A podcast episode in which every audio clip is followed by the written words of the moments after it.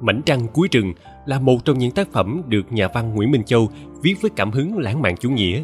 Tuy nằm trong đề tài sáng tác chung của nhà văn lúc bấy giờ, viết về tình yêu thời chiến tranh, nhưng truyện của Nguyễn Minh Châu lại có những nét đặc sắc, hấp dẫn, tạo cho người đọc những khoái cảm thẩm mỹ sâu sắc.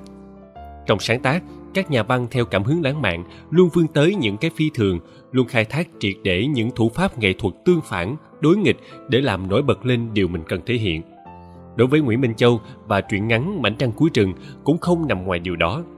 Tác giả đã đặt niềm tin vào tình yêu, cuộc sống của một cô công nhân giao thông trên tuyến đường miền Tây vào một hoàn cảnh khắc nghiệt. Qua thời gian và bom đạn, nhà văn làm nổi bật vẻ đẹp của viên ngọc ẩn sâu trong tâm hồn con người. Tác giả luôn tâm niệm kiếm tìm viên ngọc sáng chói ấy với một sự say mê đến mức không gì thay đổi được Ông cho rằng mỗi người đều ẩn chứa những nét đẹp đẽ, kỳ diệu đến nỗi suốt cả cuộc đời vẫn không khám phá hết được vẻ đẹp ấy. Những suy nghĩ quan niệm ấy đã thôi thúc ông viết và gửi gắm. Chính vì thế mà tác phẩm Mảnh trăng cuối rừng có tư tưởng nhân sinh sâu sắc. Sức hấp dẫn, sự thành công của tác phẩm phụ thuộc vào nhân vật mà tác giả khắc họa và xây dựng. Trong Mảnh trăng cuối rừng có một nhân vật chính, đó là cô công nhân giao thông ở chiến trường với cái tên rất đẹp, Nguyệt hình ảnh cô gái hiện lên trước mặt người đọc qua một nhân vật trung gian, anh lái xe lãm tác phẩm đặc sắc không phải chỉ nhờ một ekip nhân vật được đặt trong một không gian và hoàn cảnh khắc nghiệt, đó chính là chiến trường. Là cánh rừng già đại ngàn mà thành công của tác giả còn phải kể đến tình huống và cảm hứng lãng mạn chủ nghĩa mà tác giả sáng tác. Mảnh trăng cuối rừng viết về tình yêu của cô công nhân giao thông và anh lái xe trong cuộc kháng chiến chống mỹ cứu nước. Câu chuyện tình yêu của họ giống như một trò chơi ú tim của mảnh trăng khuyết trong cánh rừng già. Nguyệt yêu anh Lãm qua lời kể sự mai mối của người chị gái Lãm. Cô yêu mà chưa hề biết mặt người con trai ấy. Cô chờ đợi mặc dù anh ta chưa hề hứa hẹn. Trong một lần trở về đội để gặp Lãm, Nguyệt đã đi nhờ xe của một anh bộ đội lái xe. Tác giả đặt Nguyệt và Lãm vào một tình huống bất ngờ đến khó tin. Họ đi tìm nhau, ngồi cạnh nhau trong buồng lái mà không hề biết. Lúc đầu, anh lái xe tức lãm không hề có thiện cảm với cô gái đi nhờ xe. Anh nghĩ đến những cảnh tượng thường gặp trong đời lái xe để rồi gán cho cô gái cái nũng nịu, đưa đẩy khi xin đi nhờ. Nhưng rồi vẻ đẹp của cô gái cứ bộc lộ dần, mỗi lúc một chói ngời, rực rỡ. Vẻ đẹp từ hình dáng đến tinh thần của nguyệt được lãm cảm nhận dần ra qua ba góc độ.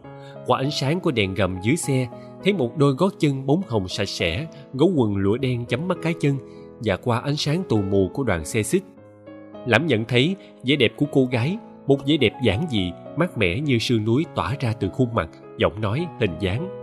Đặc biệt khi ánh trăng chiếu thẳng vào nguyệt, thì vẻ đẹp của cô và trăng đã hòa làm một. Có những người không phải chỉ một chốc, một lát, ta đánh giá được họ.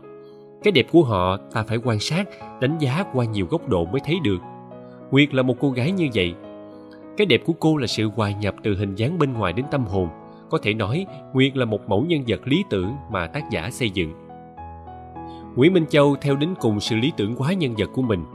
Đâu đó có thể thấy rõ qua nhân vật nguyệt, cô đẹp từ hình dáng, giọng nói, dáng đi, mái tóc đến tâm hồn. Sống giữa bom đạn, trước sự tàn phá của chiến tranh, cô vẫn vững vàng, vẫn chung thủy. Hành động hy sinh vì đồng đội của cô bất chấp bom đạn, vẫn lao vào cứu xe, làm cho lãm yêu nguyệt gần như mê muội và cảm phục vẻ đẹp của nguyệt lung linh, ẩn hiện, dịu dàng mà kiên quyết. Mảnh mai nhưng không yếu đuối. Phải chăng nguyệt chính là một mảnh trăng cuối rừng, lấp lánh, lung linh, tỏa sáng? Nguyễn minh châu đã tìm ra cảm nhận được qua nhân vật nguyệt. Chính vì vậy ta không lấy gì làm lạ khi lãm nhận được vẻ đẹp về tình yêu của nguyệt, mà vẫn ngỡ ngàng tự hỏi, qua bấy nhiêu năm bom đạn và tàn phá, một người con gái vẫn mang trong lòng hình ảnh sợi chỉ xanh nhỏ bé, ống ánh ấy, qua thời gian và bom đạn vẫn không phai nhạt không hề đứt ư. Trong tác phẩm, nguyễn minh châu đã thể hiện rất thành công cảm hứng lãng mạn và nghệ thuật tạo tình huống. Tác giả đặt nguyệt và lãm vào một hoàn cảnh gặp gỡ rất bất ngờ, ngẫu nhiên mà không giả tạo. Sự xếp đặt của tác giả có một chi tiết rất có thể bị phá vỡ, nhưng tình huống ấy đã được tác giả khéo léo cho qua mặt bởi tác giả đưa ra sự hợp lý trong logic tâm lý con người. Nếu như lãm hỏi nguyệt có biết chị tính không, thì câu chuyện của tác giả trở nên thật vô duyên mọi chuyện hầu như không có gì để nói. Thế nhưng, anh lãm lại không làm điều đó, vì anh không muốn nói chuyện riêng trong chuyến công tác. Điều đó cho ta thấy tác giả rất tài tình và am hiểu sâu sắc tâm lý nhân vật. Tác giả đặt nguyệt và anh lái xe vào một trò chơi ú tim của tình yêu, giống như trò chơi ú tim của mảnh trăng. Mảnh trăng nằm giữa những tầng mây hiện ra tái ngắt, ánh sáng lòe nhòe. Mỗi khi qua những chỗ lượng thì mảnh trăng lại chập chờn ẩn hiện có lúc rơi tẩm xuống khoảng mịt mù của cánh rừng như một trò chơi ú tim. Hình ảnh bánh trăng được tác giả đưa là có dụng ý. Một bánh trăng với không gian là cuối rừng, không phải là trăng tròn mà là trăng khuyết, trăng thượng tuần. Nếu trăng tròn rồi thì chẳng có gì phải tìm kiếm. Ở đây là ánh trăng khuyết, chỉ là một mảnh trăng bé nhỏ ẩn hiện giữa một không gian rộng lớn mịt mùng. Mảnh trăng lúc xa lúc gần, với thứ ánh sáng lòe nhòe, tái ngắt khi xa và lúc gần thì rực sáng trông đến mê hồn. Tác giả nói đến mảnh trăng của thiên nhiên với vẻ đẹp rất khó khám phá. Khi ta đã cảm nhận được rồi thì ta phải sửng sốt, bàng hoàng như gặp phải giấc chim bao. Nguyệt là trăng, chính vẻ đẹp và tình yêu của cô, niềm tin tưởng mãnh liệt của cô vào tình yêu và cuộc sống là vẻ đẹp của ánh trăng với muôn màu muôn vẻ. Ánh trăng và nguyệt hòa nhập làm một, đẹp rực rỡ như một hình ảnh qua ống kính dạng qua có thể nói, chính dụng ý và sự tài tình của tác giả đã gây cho người đọc sự cảm nhận sâu sắc về cái đẹp, về viên ngọc của tâm hồn con người. Cảm hứng lãng mạn trong tác phẩm là một đóng góp rất lớn cho sự thành công của tác giả. Hình ảnh ánh trăng được tác giả sáng tạo đã làm cho người đọc có cảm tưởng khu rừng không phải là chiến trường, không có dấu vết của bom đạn tàn phá, mà đó là một tấm thảm giác bạc đang trôi bồng bềnh quyền ảo trước đôi mắt của lãm và của cả người đọc nữa đúng thế, trăng làm đẹp tất cả những gì ban ngày không đẹp. Nhưng dù sao vẻ đẹp này cũng chỉ là ảo ảnh trước mắt lãm. Điều đáng nói, chính vẻ đẹp tâm hồn của nguyệt đã làm cho những suy nghĩ và cái nhìn của lãm thấy mọi thứ không chỉ là hư ảnh. Vậy thì mảnh trăng trước kính xe của lãm đẹp nhưng không thể đẹp, sống động và có hồng bằng mảnh trăng cuối rừng đang ở bên cạnh anh. Mảnh trăng ấy chính là nguyệt. Tác giả không khép lại chuyện tình yêu của nguyệt và lãm một cách trực tiếp, nhưng cái cách kết ấy trở nên hay hơn, thi vị hơn và lãng mạn hơn. Bằng một thiên truyện ngắn, bằng một câu chuyện tình quen thuộc thời chiến tranh, tác giả đã đưa ra một chứng minh hết sức dí dỏm, sống động cho một sự thật. Tình yêu là cái gì kỳ lạ ở trên đời, có khi nó ngay bên cạnh mà ta không hề biết. Đến khi gặp nó rồi, ta thấy bàng hoàng, sửng sốt như gặp giấc chim bao. Tình yêu thời chiến tranh, quan niệm về cái đẹp luôn là một đề tài quen thuộc trong văn học nói chung tác phẩm mảnh trăng cuối rừng của nguyễn minh châu viết về tình yêu ở chiến trường nếu xét đơn thuần chỉ là một tác phẩm viết về chiến tranh thì dễ gì thời đại bây giờ người ta đọc chăm chú và say mê đến thế. Vậy cái gì đã tạo nên sức sống vững bền và lâu dài đến thế cho tác phẩm? Thời gian từ lúc tác phẩm ra đời đến nay đã rất lâu, nhưng đọc lại ta vẫn thấy hay và hấp dẫn. Đó là vì tác phẩm rất giàu cảm xúc, tạo cho người đọc một niềm tin mãnh liệt vào cuộc sống và tình yêu, dẫu qua bao nhiêu tàn phá thử thách truyện viết về chiến tranh, cũng nói về nghĩa vụ, hy sinh, nhưng không hề sơ cứng. Triết lý một cách gò ép, các chi tiết, nhân vật, tình huống đều rất giàu màu sắc, nhẹ nhàng như có hồn thơ chắp cánh. Đề tài quen thuộc nhưng không cũ, nhân vật thường gặp nhưng không thấy nhàm chán. Tất cả những cái đó là sự thành công và tạo nên sức hấp dẫn của tác phẩm. Con người chúng ta luôn sống để dương tới cái đẹp, để giữ lòng tin vào cuộc sống, vào tình yêu. Đọc mảnh trăng cuối trường của nguyễn minh châu chúng ta thấy mình được tiếp thêm sức mạnh để sống và hoàn thiện trao dồi cho viên ngọc ẩn sâu trong tâm hồn, ngày càng trở nên trong sáng và đẹp hơn bao giờ hết. Bài văn của tạ anh ngọc, học sinh trung học phổ thông lương văn tụy ninh bình. Chương 1 ngọn bức cháy đã gần lụi, chợt bùng lên nổ lép bép trong chiếc ống bơ sữa bò đựng dầu cặn. Ngoài rừng sâu tĩnh mịch vọng lại tiếng suối chảy và tiếng kêu khát khoải tha thiết của đôi chim trống mái. Đã khuya rồi mà hơn mười anh em lái xe vẫn còn kẻ nằm người ngồi ngổn ngang trong chiếc láng nứa siêu dẹo của tổ xăng dầu, chưa ai chịu đi ngủ. Sau tấm bìa che bớt ánh sáng, ngọn đèn dầu cặn tỏa một cụm khói lớn, soi tỏ hơn chục khuôn mặt dầu dãi và chiếu hát ra ngoài đoạn đường mấp mô những hố bơm và vết bánh xe tải sâu ngập gối. Đêm nay mưa dầm trung đội lái xe được dịp trở về gần đông đủ. Cái láng nứa rất ồn ào, thỉnh thoảng một dịp cười gian lên chuyển cả rừng. Không biết ở trên đời còn có cảnh gì vui và náo nhiệt hơn những đêm như đêm nay. Những chiến sĩ lái xe sau nhiều chuyến rong ruổi trên các ngã đường nay trở về gặp mặt nhau. Sau hàng chục đêm thức trong bên tay lái, tưởng như họ cứ nằm xuống là con mắt sẽ díp lại, vậy mà chẳng ai buồn ngủ cả xong chưa xong chưa? Đến lượt tớ kể nha. Người này chưa nói hết. Người khác đã dặn trước như thế bằng giọng hết sức háo hức. Hình như trong đầu từng người đang xôn xao vô vàng hình ảnh trên dọc đường. Và chính lúc này, những hình ảnh ấy đang chen lấn nhau đòi sống lại. Xong chưa? Đến lượt tôi kể nha. Một anh nằm trong góc tối nói, một đêm, đầu tháng 3 năm nay, chuyến xe chở hàng của tôi xuất phát từ kho K3. Lần ấy, đồng chí lái phụ của tôi đánh xe đi nhận hàng thay tôi. Vì tôi đang bận dự cuộc họp các lái xe lâu năm ở tiểu đoàn bộ.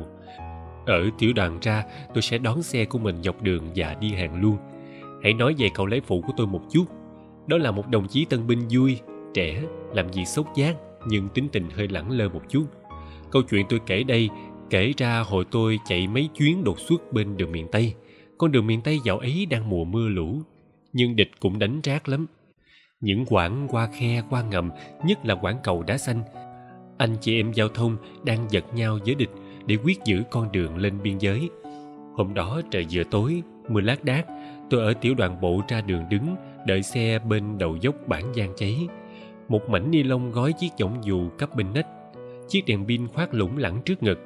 Tôi đứng hút thuốc lá phì phèo, với cái vẻ ung dung thư thái phải nói làm anh lính lái xe suốt mùa khô sang mùa mưa con người như đã gắn vào buồng lái được một chút nhàn rỗi như thế thật là hiếm và quý quá tôi cứ tréo chân tựa bên gốc cây bên đường thở khói thuốc vòng tròn và ngắm dần trăng khuyết mỏng manh bằng con mắt mơ mộng nhưng rồi chẳng được lâu tôi bắt đầu sốt ruột thấy xe cộ cứ lao qua dung dút trước mặt như ngựa đua thế mà chẳng thấy đồng chí lái phụ đánh xe lên Trời tối càng lâu, nỗi sốt ruột của tôi càng tăng.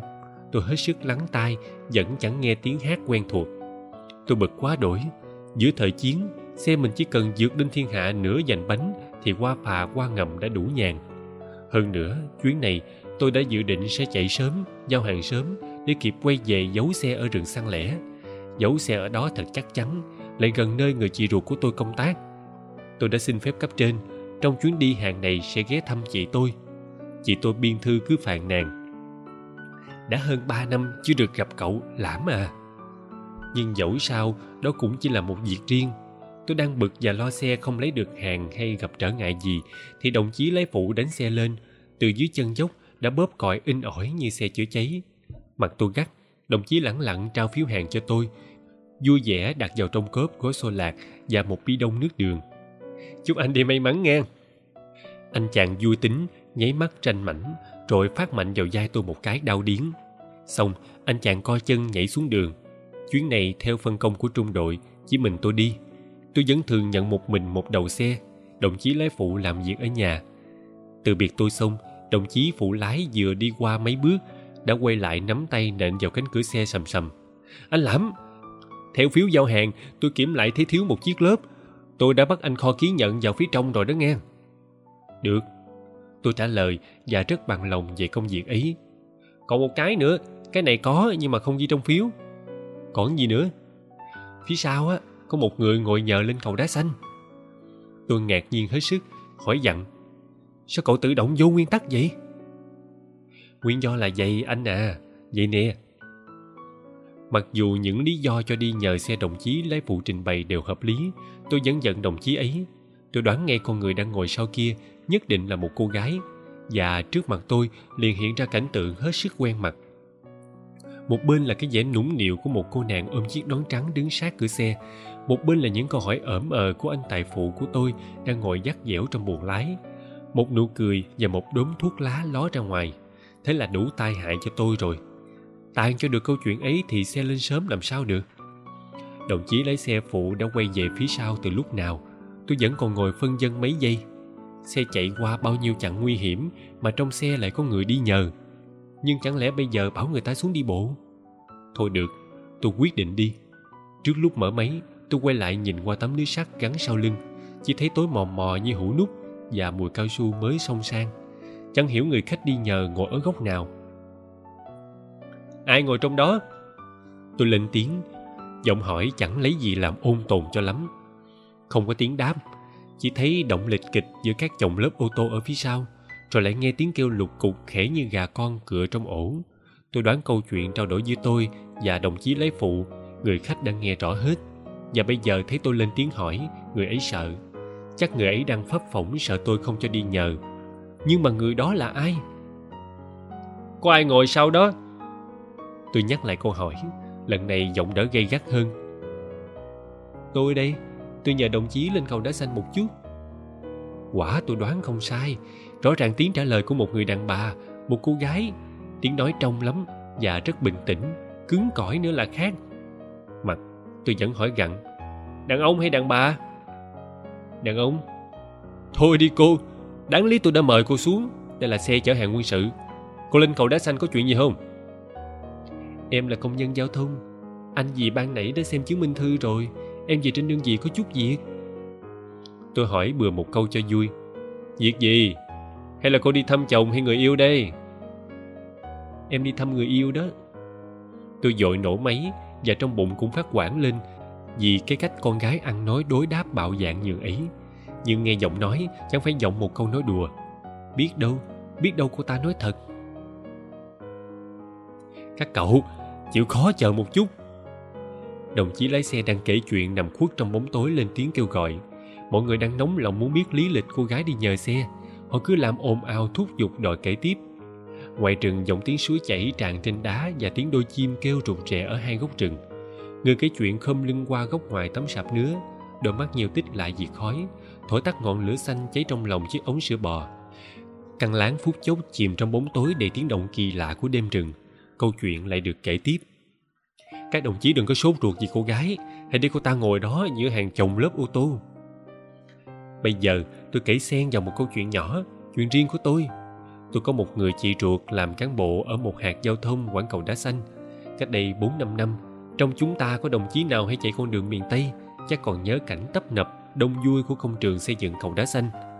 Từ ngày đầu mới mở công trường, chị tính chị của tôi đã có mặt. Chị tôi ở tổ đá. Những người con gái làm đá đông lắm, có hàng trăm cô. Trong tổ đá của chị tôi có một cô tên là nguyệt. Phải, nguyệt là trăng cái tên khá đẹp. Đó là một cô học sinh mới rời ghế nhà trường đi kiến thiết miền tây. Chị tôi coi nguyệt như một cô em gái, rất yêu mến nguyệt. Bởi lẽ cô ta rất ngoan ngoãn và tích cực. Bức thư nào gửi về cho tôi, chị tính cũng nhắc đến tên người con gái ấy. Kể lễ đủ các đức tính tốt đẹp. Rồi trong một bức thư, chị tôi bảo, chị đã tính toán hết rồi để nhầm cô nguyệt trên này cho cậu đó. Trên đời khó tìm được một người con gái như vậy bức thư sau chị tôi dục tôi lên xem mặt và nói, chị cũng đã nói thẳng ý định của chị với cô ấy. Nó chỉ đỏ bừng mặt lên, không nói gì. Nhưng khi nào chị nói chuyện về cậu, về cái chuyện cậu trốn nhà đi tuyển bộ đội, cô ta ngồi nghe rất chăm chú. Cậu tranh thủ lên ngay ngang, nguyễn nó cũng đang muốn gặp cậu, chỉ cần hai người gặp nhau một lần là xong thôi. Hồi đó, sau khi thi bộ đội, tôi làm chiến sĩ lái xe phụ thường chạy các tuyến đường ngoài bắc. Tôi cũng đi vài chuyến miền tây có ghé vào công trường thăm chị tính và cô nguyệt, nhưng không gặp cả hai người. Trong những bức thư gửi cho tôi tôi thường viết thêm đôi câu thăm hỏi nguyệt và ngụ ý hứa hẹn gặp nguyệt. Chắc chắn nguyệt sẽ được xem tất cả những lá thư của tôi gửi cho chị tính, nên đã hiểu biết về tôi ít nhiều. Giữa chốn rừng núi heo hút, một bức thư đến đều xem như của chung của mọi người. Bẵng đi mấy năm, chị tôi về hà nội học, rồi xảy ra cuộc kháng chiến chống mỹ. Tôi xuất ngũ rồi tái ngũ bao nhiêu đường xá miền tây và miền trung địch bắn phá dữ dội. Tôi chưa kịp lấy vợ, nhưng câu chuyện cô nguyệt và những bức thư của chị tính tôi đã quên từ lâu. Chị tính đi học gần hai năm lại quay về tuyến đường miền tây. Từ nơi rừng núi quen thuộc, chị lại biên thư cho tôi. Lần này kể chuyện địch bắn phá cầu đá xanh, chuyện các đơn vị giao thông quyết bảo vệ đường cho xe chạy. Những chuyện ấy với tôi chẳng có gì lạ, nhưng lạ lùng hết sức chị tôi nói quả quyết nguyệt vẫn nhớ và đang chờ tôi qua mấy năm, có bao nhiêu người hỏi, nhưng cô ta đều trả lời đã trót hẹn với một người rồi. Chị tôi cho biết, nguyệt đang làm ở ngầm, một nơi rất ác liệt, vẫn ở gần chị. Cô ta giờ đã lớn, càng ngoan ngoãn, dũng cảm và lại xinh đẹp hơn trước nữa kia. Chương 2 thú thật, lần này cầm lá thư của chị tính, tôi rất sung sướng và cảm động, và cũng thật kỳ lạ qua bấy nhiêu năm sống giữa bom đạn và tàn phá, mà một người con gái vẫn giữ bên lòng hình ảnh một người con trai chưa hề gặp và chưa hứa hẹn một điều gì ư. Trong lòng cô ta, cái sợi chỉ xanh nhỏ bé và ống ánh qua thời gian và bom đạn vẫn không phai nhạt, không hề đứt ư. Hạnh phúc người con gái ấy đem đến cho tôi quá nhiều, cho nên tôi cảm thấy mình như một kẻ chịu ơn. Tôi phải gặp nguyệt. Tôi quyết định biên thư cho chị tôi. Hẹn ngày gặp nguyệt đó là cái ngày mà tôi đã được đại đội cho phép nghỉ. Sau chuyến xe chở lớp lên kho tiền tiêu, tôi sẽ quay về cánh đồng săn lẻ giấu xe, rồi ghé vào chỗ chị tính làm việc. Ở đó, chị tính sẽ dẫn tôi xuống đội của nguyệt. Tôi sẽ ở lại chơi một hôm, với tư cách là khách qua đường của đội nữ công nhân giao thông bến ngầm. Chiếc gác lăn bánh rất êm trên đường. Đêm trường thật vắng vẻ và yên tĩnh. Tôi đặt nhẹ mấy ngón tay trên dòng lái, mắt nhìn phóng về phía trước và hình dung trước lúc tôi đến giữa đám các cô gái nghịch như quỷ sứ. Gặp tôi, nguyệt sẽ nói rất ít, còn các cô bạn thì sẽ làm loạn lên. Nhưng chẳng hề gì, họ đều là những người bạn của anh em lái xe, đều là những người con dũng cảm, chân thực và mến khách. Tôi đi được 10 cây số thì gặp một đoàn xe xích kéo pháo kình càng xuôi xuống, đành phải đổ xe bên đường để tránh. Tôi tranh thủ chui xuống gầm xe soi đèn pin, xem lại chiếc bóng đèn tôi đang loay quay dặn chiếc bóng thì nghe tiếng hỏi bên cạnh. Anh đi bóng quả táo hay quả dưa đó? Ai kia? Em đây.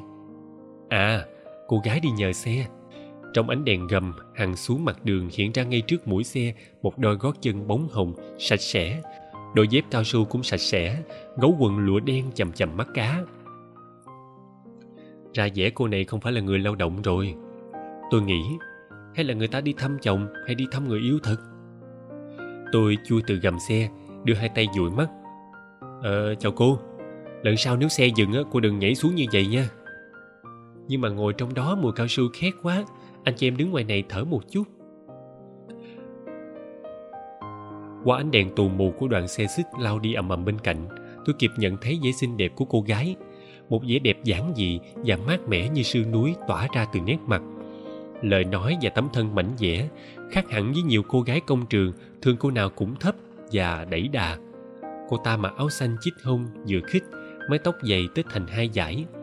Chiếc làng và chiếc nón mới trắng lóa khoác ở cánh tay một cách nhẹ nhàng. Tôi hỏi, cô làm ở ngầm đá xanh hay chỉ về đó thăm ai? Trên khuôn mặt sáng sủa, thoáng một nét e thẹn. Em làm ở à quên, tôi chưa kịp hỏi tên cô đó nha em là nguyệt. À tôi giờ như không, dội đưa mắt ngắm cô gái một lần nữa thật kỹ lưỡng, rồi tay mở rộng cánh cửa buồng lái, tôi dồn giả mời.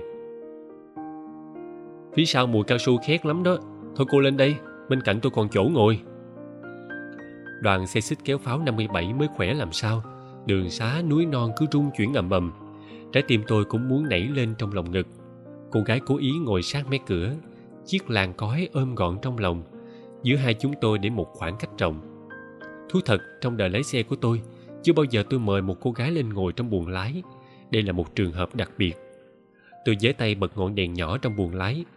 Cô gái ngắm cái nhà cỏn con của tôi bằng cặp mắt tò mò và hơi trục rè. Tôi bắt đầu hỏi dò khéo léo.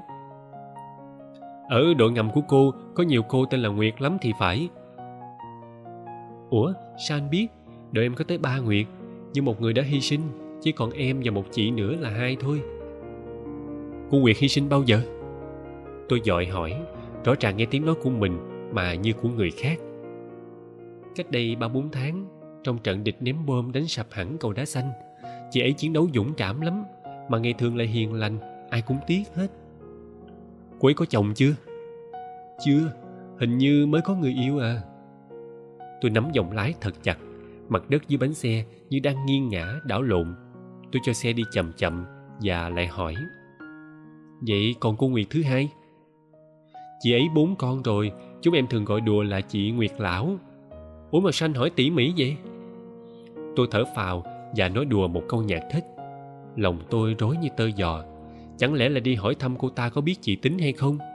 Chỉ cần hỏi thế, mọi sự sẽ dở ngay. Nhưng tôi vẫn không muốn hoặc không dám hỏi tôi không muốn đi sâu vào câu chuyện riêng giữa chuyến công tác. Thế nhưng, rồi tôi vẫn cứ phải phân dân trong hai người con gái, một trẻ và xinh đẹp ngồi bên cạnh, và một người đã chết anh dũng. Ai là người đã từng mang canh cánh trong trái tim tuổi trẻ mối tình đầu đối với tôi suốt mấy năm, mà tôi lại tỏ ra hờ hững. Một trong hai người, ai là người tôi sắp tìm đến? Ai đây? Người tôi sắp tìm đến là ai đây? Câu hỏi ấy cứ xoay trong ốc tôi như một cái dùi nung đỏ bỏng rát nếu nguyệt đã hy sinh thật, thì tôi sẽ mang mối hận mãi mãi. Xe đang lao qua quãng dốc. Từng mảng rừng, lèn đá, những bãi danh ngổn ngang hố bơm từ trên cao rơi áp xuống tấm kính buồng lái. Tôi qua đi, bỗng như có linh tính. Vội đạp phanh cho xe chậm lại. Qua tấm kính trước mặt, hiện ra một ngọn đèn pháo sáng xanh lét rung rẩy soi lòe nhòe ở trên đầu. Không nghe tiếng máy bay, sao lại có pháo sáng? Tôi nghe ngóng và thốt lên. Từ đầu, cô gái ngồi chống khuỷu tay lên thành cửa nhìn ra ngoài. Cô quay vào, nói, không phải đâu, trăng đó anh ơi. Trăng thật, hôm nay đầu tháng, từ đầu hôm tôi vẫn đi giữa đêm trăng mà không biết. Cô gái vẫn bình thản ngồi nhìn ra ngoài trời. Tôi quẹt diêm chăm một điếu thuốc rồi tăng số cho xe phóng nhanh hơn. Trong lòng vẫn không hết ngượng. Dạ đời trong nghề lái xe bom đạn nguy hiểm gặp đỡ nhiều. Tôi vốn không phải anh nhút nhát vậy mà không hiểu sao đêm nay nhìn trăng ra pháo sáng. Qua tấm kính ướt hơi sương, mảnh trăng nằm giữa những tầng mây hiện ra tái ngắt. Ánh sáng lòe nhòe, mỗi lúc xe nảy lên hay vòng qua chỗ lượng mảnh trăng lại chập chờn lay động. Có lúc thấy rơi tởm xuống khoảng tối mịt mù của cánh rừng già như một trò chơi ú tim. Khoảng gần khuya, trên các chõm rừng, gió tây nam cuốn mây xám về một góc rồi thổi dạt đi gió thổi vào cành lá ngụy trang trên nóc xe tràn trạc trên đầu chúng tôi, khoảng trời đêm trên cao trở nên trong vắt, cao lồng lộng. Trong khoảng sâu thẳm nổi lên một tiếng chim mơ hồ. Nhưng ở lưng các cánh rừng, sương trắng không biết từ đâu cứ đùng ra mãi. Dòng sông bên trái dường như phút chốc biến mất, chỉ còn là sương trắng phủ kín. Thẳng quạt mới thấy một chõm rừng, một ngọn núi đá bên kia sông nhô lên, đen đuổi và cô độc giữa một màu trắng xóa xe tôi chạy trên lớp sương bềnh bồng. Mảnh trăng khuyết đứng yên ở cuối rừng, sáng trong như một mảnh bạc.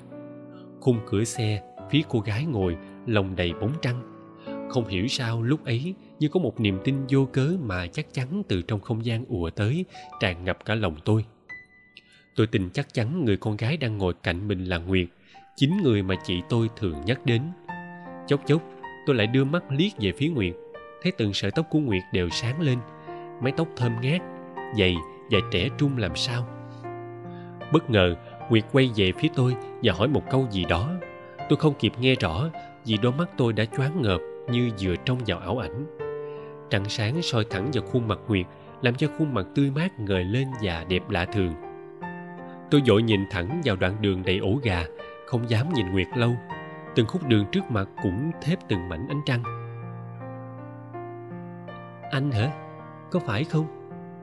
Cô hỏi gì? Em hỏi có phải các anh lái xe đi nhiều nơi? Chắc hẳn quen biết nhiều người lắm. Đời lái xe chúng tôi như dạt đó cô à. Nay rừng này mai qua suối kia. Nhưng tháng này sang tháng khác vẫn làm bạn với đường với trăng thôi. Chẳng biết lúc ấy ai mới móc miệng cho mà tôi bỗng trở nên ăn nói văn vẻ đến thế. Quá nửa đêm chúng tôi đến gần cầu đá xanh thì trăng lặng. Chúng tôi không nói chuyện nữa. Mảnh trăng đã khuất hẳn xuống khu rừng ở phía sau lưng tôi bật chiếc bóng đèn quả dưa cho sáng hơn và bảo nguyệt cô chú ý nghe hộ, từ đây đường thường có máy bay đó. Nguyệt vẫn thản nhiên ngồi nhìn ra ngoài. Anh yên tâm đi, đoạn này em quen lắm. Nguyệt hướng dẫn cho tôi đánh xe rẽ sang con đường xế về phía ngầm. Con đường thấp hẳn xuống, quanh co, sụp lên một thứ bùn quánh nhão nhoét quanh những hố bơm cũ và mới. Tôi dán mắt qua mặt kính, thận trọng lái hai bánh trước, tránh hai dẹp bánh xe như hai cái rãnh thoát nước ở giữa đường. Có đoạn bánh trước sụt xuống rãnh sâu quá nguyệt phải xuống xi nhanh cho tôi kéo lên. Có đoạn không nhích lên được, tôi phải cài số phụ, rồi tăng ga mãi. Không khí trong buồng lái nóng sực. Lốp xe quay tròn, xiết trên đá khét lẹt. Nguyệt nhìn đoạn đường khó đi, nói như thanh minh. Chúng nó ném bơm luôn, chúng em đã trải bao nhiêu đá mà đường xá còn ra dày nè. Tôi dò chiếc mũ giải trong bàn tay la mồ hôi rồi tính đến lúc sắp phải từ biệt nguyệt. Cô sắp xuống rồi chứ? Bao giờ xuống? Cô bảo tôi để tôi dừng xe. Đáng lẽ nguyệt đã xuống ngang quảng trạm gác bến ngầm ở ngã ba, nhưng cô muốn đưa tôi đi tiếp sang bên kia sông. Cô cười, nói đùa. Anh đã cho em đi nhờ xe, lúc khó khăn lại bỏ anh hả? Tôi nói rất nghiêm trang. Thế nào chúng ta cũng còn gặp nhau, mà dù cô xuống từ dưới kia, tôi cũng không bao giờ nghĩ cô là một người khi khó khăn thì bỏ người khác ủa sao vậy hả anh Nhìn cô, tôi biết.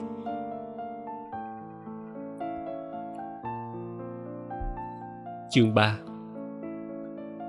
Một làn nước hiện ra trước mặt. Đoạn ngầm đá xanh ngắn thôi, nhưng mấy hôm trước mưa lũ, nước dâng cao trên mặt đá đến hơn một mét. Vừa đánh xe xuống, đã nghe nước tràn vào ống xả hơi sùng sục. Chiếc xe lắc điên đảo, lúc ngoi lên, lúc hợp xuống như một con trâu nước dữ tợn. Ánh đèn chiếu sáng mặt nước loang loáng. Ra đến quá nửa ngầm thì nước sâu quá, xe không đi được nữa. Nguyệt đứng bám bên cánh cửa hướng dẫn cho tôi đi đúng giữa hai hàng cọc tiêu. Cô dội nhảy ầm xuống nước, bảo tôi tắt đèn. Có máy bay hả? Đêm nghe kỹ xem đã, anh cứ tắt đèn đi. Loáng đèn dưới nước trông xa lắm đó. Đèn tắt, chưa bao giờ trời tối đến thế. Chỉ nghe tiếng nước dỗ ủy oạp vào tai xe. Tôi cố tiếng lùi, nhưng xe chỉ lắc lư. Dòng lái nặng như khối đá. Giữa đêm lạnh mà quần áo tôi ướt đẫm.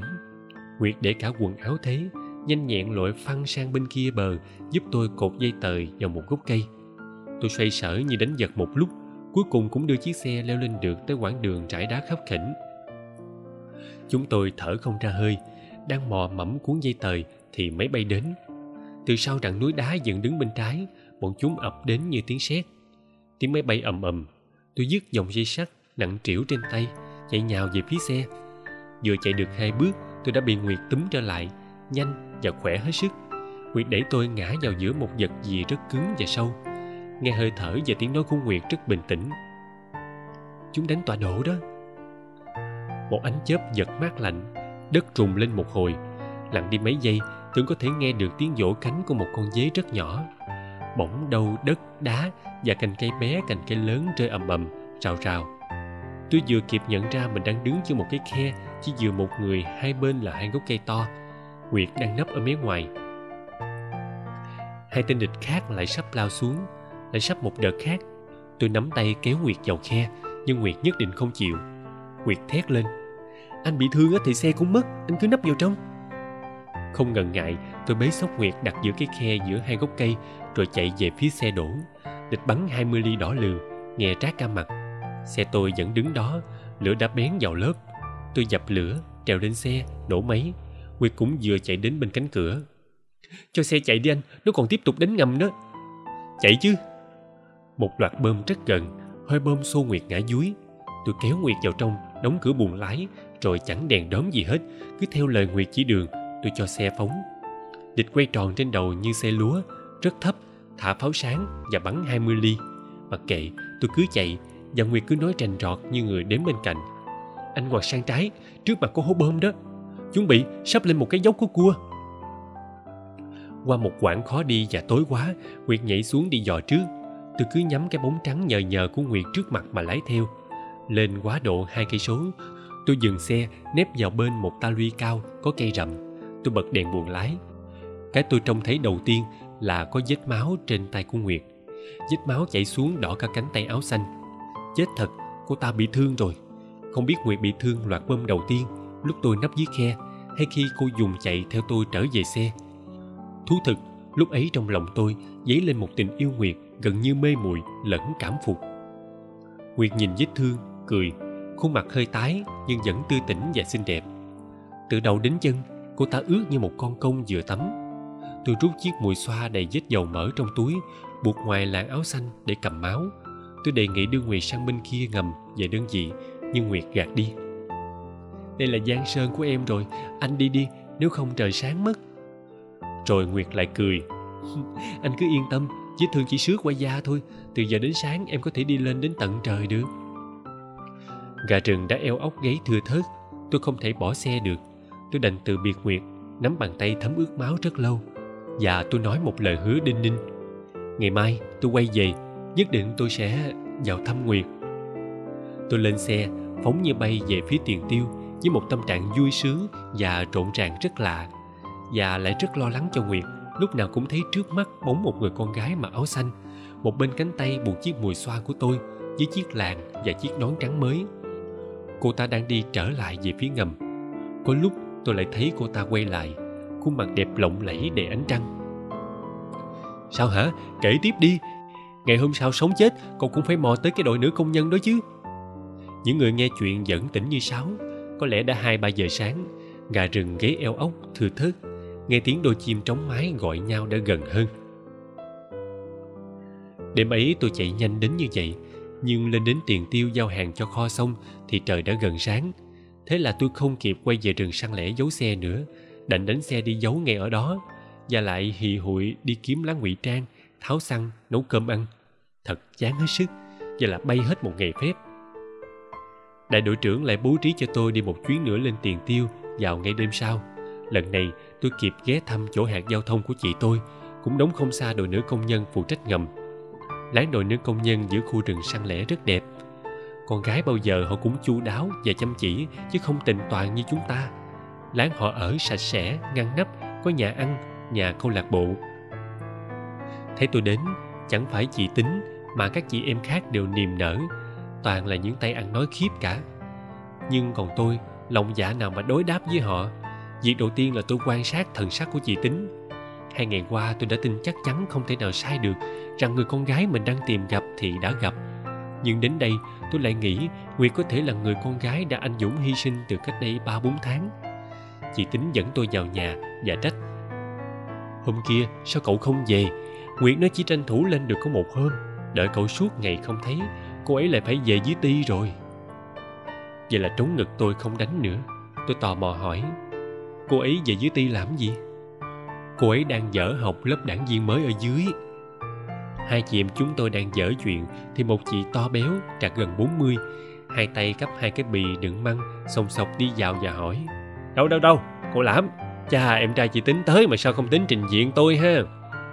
Chị túm lấy tôi trong hai bàn tay hộ pháp, mặt mũi sáng sủa đó chứ, lái xe hả?